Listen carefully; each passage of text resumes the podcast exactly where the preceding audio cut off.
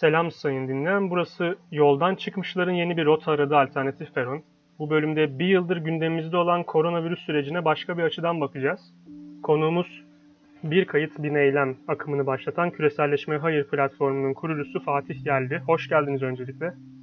Hoş bulduk. Teşekkür ederim hocam. Sağ ol. Şimdi yaklaşık bir ay önce Küreselleşme Hayır adıyla sosyal medyada boy göstermeye başladınız. Evet. Siz önce kendinizi tanıtır mısınız ve niçin küreselleşmeye hayır diyorsunuz ve niye sosyal medyaya girdiniz? Bu üç soruyu bir arada cevaplayabilir misiniz? Şöyle, e, adım Fatih Yerli, 32 yaşındayım. Ankara'da yaşıyorum. Bir kitap kafe işletiyorum uzun yıllardır. E, aynı zamanda işte gençlik yıllarımdan beri de bir şekilde sivil siyasetin içerisindeyim. E, belli başlı okumalarım ve siyasetle alakalı girişimlerim oldu hep zaman içerisinde. Şimdi dünyayı etkileyen ve bir kaotik bir hale sokan bir süreç var. Bir yıldır yaşadığımız e, ve bir yeni normalin bizi beklediğini e, öngörüyoruz. Dolayısıyla e, birkaç arkadaşla beraber biz küreselleşmeye hayır diye bir e, platform kurduk. Aslında bir böyle yasal dayanağı olan bir platform değil. Sosyal medya hesapları açtık yani. Buradan da e, yani medyanın sürekli e, yön verdiği şeyin tam aksine bir propaganda yapma amacımız var. Özellikle küreselleşmeye hayır e, gibi bir isim seçtik çünkü e, bu pandemi süreci e, küresel politikaların bir sonucu. Yani çok uzun küreselleşme dediğimiz zaman çok uzun bir süreç algılayabiliriz aslında. E, modernlikle beraber ama özellikle Birinci ve İkinci Dünya Savaşlarından sonra e, tepeye çıkmış bir süreç küreselleşme. Ve artık e, dünyanın teknolojiyle beraber dünyanın koskoca bir köy haline geldiğini görüyoruz. Ve tek tip insan, e, sorun çıkartmayan insan, sadece tüketen e, ve itaat eden insanların yaşadığı bir dünya isteyen egemenlerin olduğunu görüyoruz. Ve bu koronavirüs sürecini de e, pek masum görmüyoruz doğrusu. Dolayısıyla böyle bir isimle böyle bir giriş yapma ihtiyacı doğdu. Şimdi PCR testleri, maskeler, kısıtlamalar bununla hedeflenen ne olabilir? Şu an bu yasaklı hayatımızı nasıl açıklıyorsunuz? Siz nasıl görüyorsunuz bu durumu? Yani e, şöyle işin açığı. Şimdi öncelikle çok büyük bir e, hayatta kalma histerisi ön plana çıkarılıyor şu anda. Yani dünyada şu an insanların yüzde yetmişi sekseni sadece hayatta kalmak e, için yaşıyorlar. Tüm değerlerinden e, yoksun bırakıldı bu insanlar. Çünkü e, hem hukuki olarak hem de toplum baskısı olarak ve korkularla beraber sindirildiler, evlerine kapatıldılar. E, ticaretleri, yaptıkları işler durdu, işlerinden ayrıldılar, kovuldular. Sadece e, bir bitki gibi tabiri caizse yaşıyorlar. E, böyle bir ve yaşıyorlar ve tüketiyorlar. Sadece bu yani. Bunun dışında başka bir e, hiçbir eylemsellik sergilemediği geri bir dünyada yaşıyorlar insanlar. Bunda şu yüzden olduğunu düşünüyorum şahsen. Ben öyle düşünüyorum en azından. Ee, dijital devrimle beraber artık e, dünya gitgide robotikleşiyor. Yani egemenler eskiden kalabalık e, insan topluluklarına ihtiyaç duyuyorlardı. Çünkü e, piyasa içerisinde üreten bir insan gücü, üreten piyasayı e, yürüten bir insan gücüne ihtiyaç vardı. Ama artık dijitalleşme ve e, robotikleşme ile beraber bu insan gücüne eskisi kadar ihtiyaçları yok. Yani e, atıyorum mesela mütercimlik eskiden gerçekten kıymetli bir meslekti. Yarının dünyasında mütercimlik diye bir meslek yok ya da eczacı diye bir meslek yok ya da bankacı diye bir meslek yok. Bunu o kadar çok çoğaltabiliriz ki. Dolayısıyla artık insanların daha fazla üreme kardeşim. Sen artık bu hayatın boyunca yaşadığını yaşa, tüketebildiğini tüket ve biz artık daha az nüfuslu, daha stabil, daha refah bir e, dünya tasavvur ediyoruz. Düşüncesinin bir yansıması bence bu yaşananlar. Ee, PCR testleri dediğimiz testler e, yani en başından beri bunun herkes farkında çok fazla hata veren dolayısıyla e, yazı tura gibi aşağı yukarı bir e, test mekaniği var. E, %50 pozitif çıkma, %50 negatif çıkma şansımız var. E, maskeler yani çok uzun bir mesele tabii ama e, avantajları bilmiyorum belki vardır. Ama dezavantajlarının sağlığa yönelik avantajlarından daha çok olduğunu düşünüyorum. En son Ee, hatta maske gele- konusunda bilim adamlarının bir açıklaması yayınlanıyor şu an haber sitelerinde. Durduramadığını söylüyorlar koronavirüsü mesela. Bir itiraf olarak mı Yani- görürsünüz bunu? Yani şöyle aslında bu e, pandeminin başında da zaten sadece hasta insanların maske takmaları gerektiğini, sağlıklı insanların maske takmasının tam aksine zararlı olduğunu söylüyorlardı. Sonra e, kimin hasta, kimin hasta olmadığını e, e, insanların da kendisi bilmedikleri için çünkü virüs birçok insana bulaşıyor ve insanların %70 ile 80'inde herhangi bir etki ortaya çıkartmıyor. Dolayısıyla e, virüs içeri girebiliyor ama dışarı çıkamıyor diyorlar. E, yarın da başka bir şey der. E, şu an modern bilim e, kapitalizmin ve ilaç sanayinin e, kuklası halinde olduğu için e, yani yarın başka açıklama yapmasını yadırgamam açıkçası. Her noktada bir tek seslik var hem bilim dünyasında hem medyada.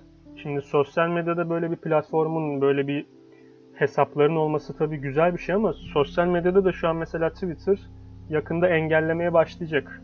YouTube'dan bazı videolar kaldırılıyor falan. Ya buraya özgür platform deniyordu. Ne oldu şimdi diyor insanlar mesela. Yani bütün özgürlükler kapitalizmle çarpışmayı e, göze alabildiğin kadar sana e, özgürlük alanı açıyor maalesef bu e, piyasa böyle bir şey yani. Dolayısıyla ben zaten bunun çok uzun süreceğini tahmin etmiyordum. E, büyük ihtimalle yarın işte Facebook'ta, Twitter'da, Instagram'da e, bizim hesaplarımızı da kapatacaklar. O zaman da halklara doğal olarak e, sokaktan başka bir çare kalmayacak. Bu şu an bu söylemlerinizi kimi çevreler radikal söylemler olarak kabul ediyor. Sizi aşı karşıtı ve hatta direkt olarak bilim karşıtı olarak ilan edenler var. Siz öyle misiniz? Yani ben e, bilim karşıtı değilim. Ben kapitalizm karşıtıyım. E, kapitalizmle bilimin arasında e, çok ciddi bir ilişki olmadığını eğer birileri ispat edebilirse o bilime karşı e, karşıt olmayabilirim. Ona e, uyum sağlayabilirim. Ama şunu çok iyi biliyoruz. E, ilaç sanayi, silah sanayi ve enerji e, dünyanın en önemli üç e, ekonomik alanı.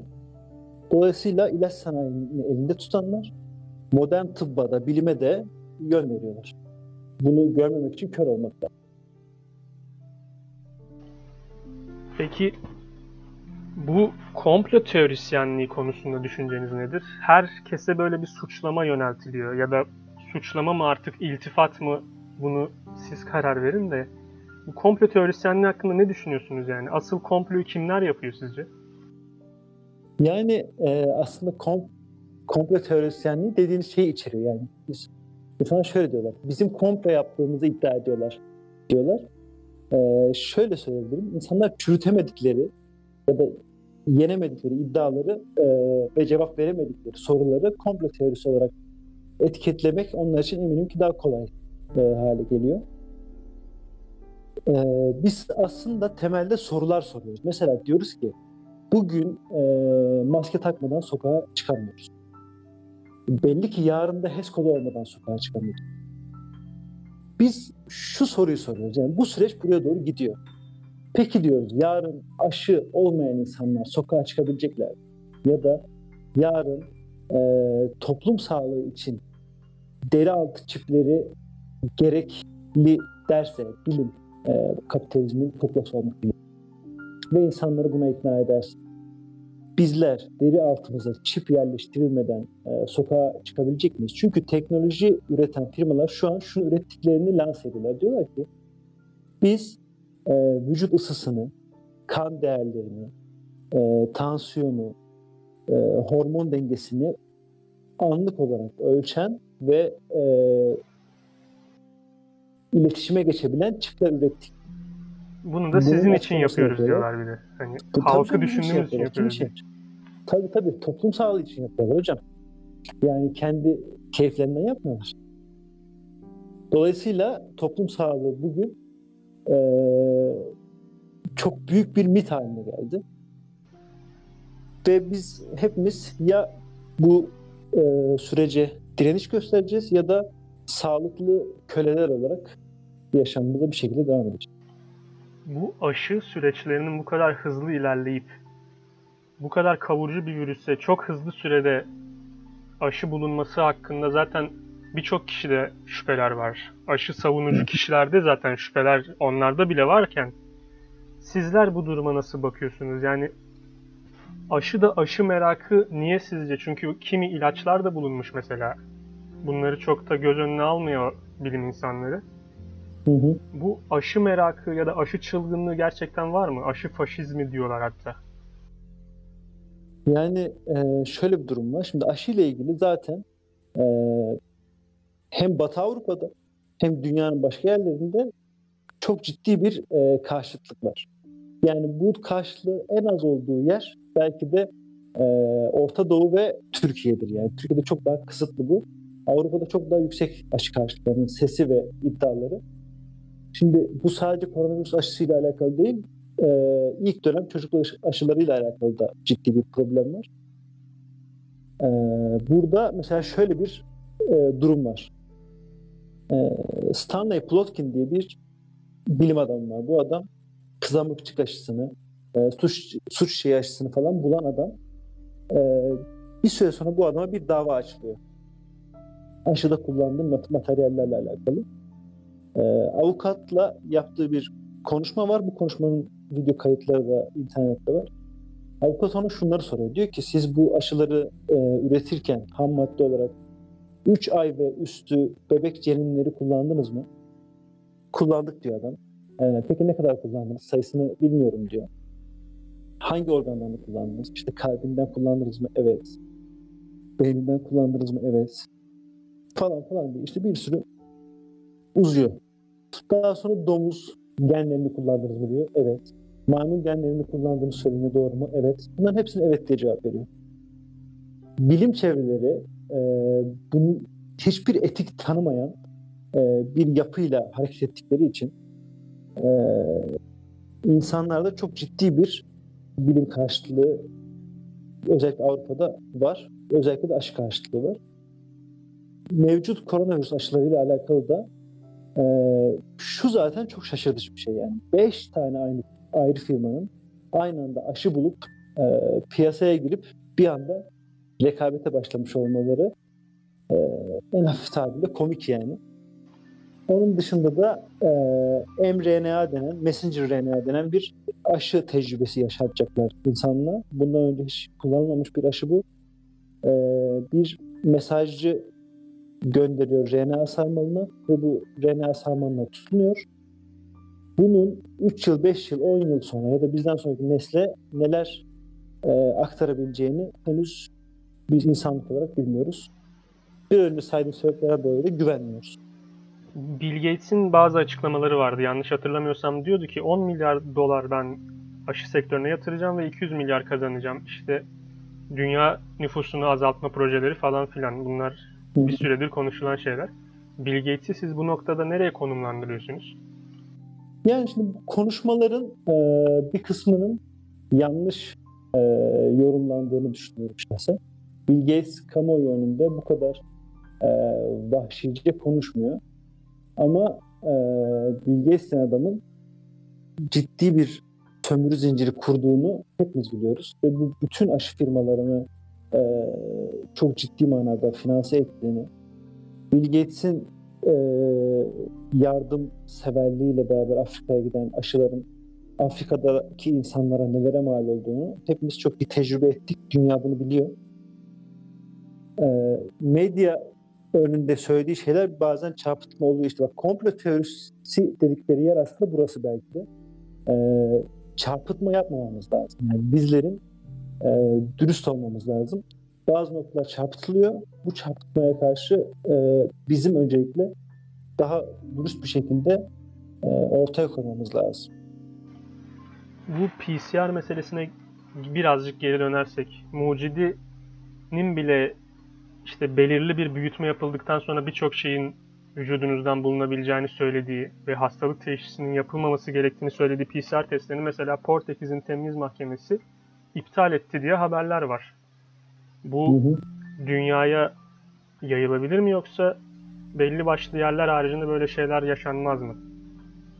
Yani zaten süreci geçirdiler. PCR testleriyle bu süreci sonuna kadar şu an ilerlettiler. Artık bundan sonrası e, aşı vesaire gibi süreçler. Yani şu an şimdi artık PCR testleriyle atıyorum portakala sokuyorlar. pozitif çıkıyor falan. İşte geçenlerde ICD pozitif çıkmış. E, komik ol yani komik bir duruma düştü zaten PCR testleri tüm dünyada. Dolayısıyla ama şeyini tamamladı yani. Görevini tamamladı. O geçişi sağladı. Şu an artık dünya e, PCR testlerini falan konuşmayı çoktan geçmiş durumda artık aşıyı konuşuyor. İsveç'in ya da İsveç gibi ülkelerin bu konudaki tutumlarına ne diyorsunuz? Ve Trump'ın bazı açıklamaları oldu. Onunla da bağlarsanız yine sözü size bırakayım. Yani e, şimdi Trump e, küreselci denilen o siyasi akımın karşısında yer alan bir figürdü. E, dolayısıyla aslında en başından beri bu işi Çin ilişkisini kurmaya çalışıyordu ama bence yanlış bir yere oynadı.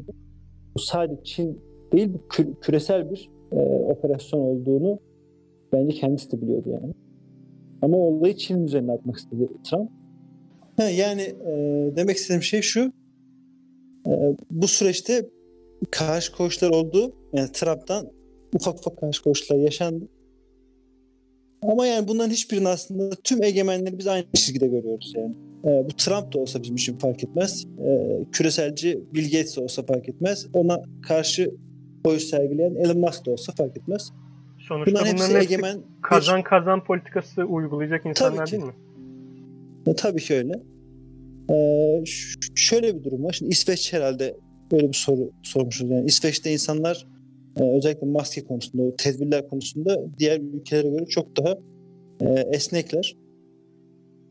Biz aslında yani kendi ülkemizde de e, şunu daha doğru buluyorduk. İnsanlara korku, sürekli korku pompalayan e, medyanın e, durulması, e, insanların e, bir şekilde desteklenmesi psikolojik olarak, fizyolojik olarak işte atıyorum meyve sebze fiyatlarıyla alakalı devletin ciddi bir e, şey yapması sağlanabilirdi. Adım atması sağlanabilirdi. İnsanların gıdaya daha rahat ulaşımı e, yani hayatı güzelleştirebilecek ve insanları daha e, mutlu ve e, dirençli hale getirebilecek bir yapı e, ortaya ko- konulabilirdi. Ama tabii bunlar çok mümkün değil çünkü Dünya Sağlık Örgütü denen örgüt e, NATO neyse aşağı yukarı Dünya Sağlık Örgütü odur. E, çok ciddi bir bağlayıcılığı var. E, çok ciddi bir ambargo koyma yeteneği var. Dolayısıyla e, tüm ülkeleri bir şekilde avucuna almış ve yönetiyor yani. Ama onu yöneten kişiye de bakmak gerekiyor. Genel sekreterin geçmişine baktığımız zaman çok da iç açıcı bir insan olarak görünmüyor. Böyle birisi nasıl DSO başkanı yapılmış gibi insanlar sorular soruyor şu an mesela Twitter'da. Yani o konuda çok fikrim yok hocam işin açığı. Yani kimleri bu adamı e, işte bir bir şey kurtuluş örgütünden mi çıkmıyor? Bir, bir, öyle bir durumu var galiba. Çok fikrim yok adamın şahsıyla alakalı. Yapıyla ilgileniyorum ben. O şahıslar çünkü gelir geçer.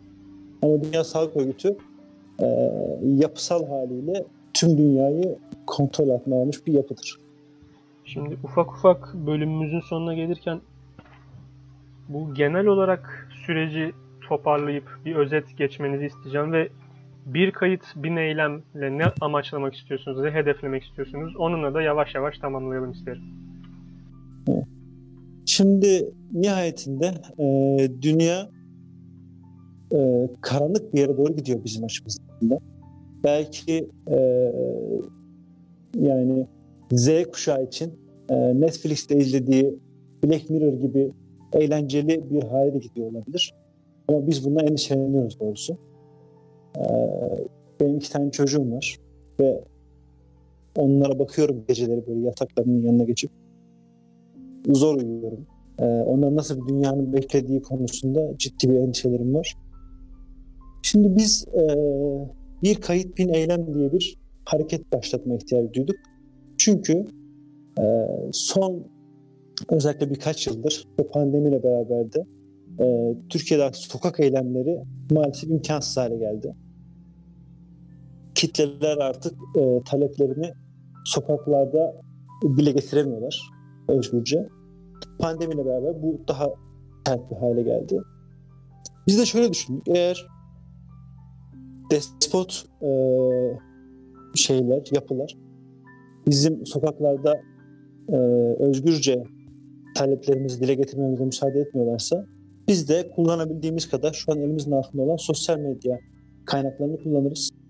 Şöyle bir çağrı yaptık. Dedik ki herkes sokağa çıksın. E, ağzındaki maskeyi kenara bıraksın.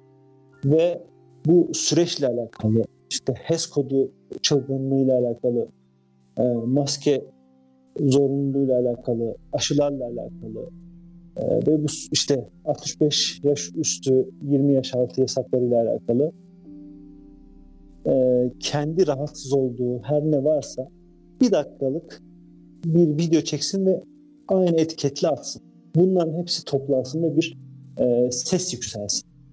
İstedik. E, bunun için bir çağrı yaptık. Şu anda da geri dönüşleri e, çok iyi geliyor. Umarım daha iyi olur. E, insanlar maalesef ki sosyal medyada yaptığı bir e, paylaşımdan da aslında korkuyorlar. Bu bir cesaret işi. Ama şunu söylemek lazım. E, öyle ya da böyle bir bedel ödeyeceğiz yani ya bu bahsettiğimiz e, yeni normal öngörülerimiz gerçekleşerek bir bedel ödeyeceğiz ya da bugün konuştuğumuz için bir bedel, bedel ödeyeceğiz. Biz e, onurlu bir şekilde ödemeyi tercih ederiz.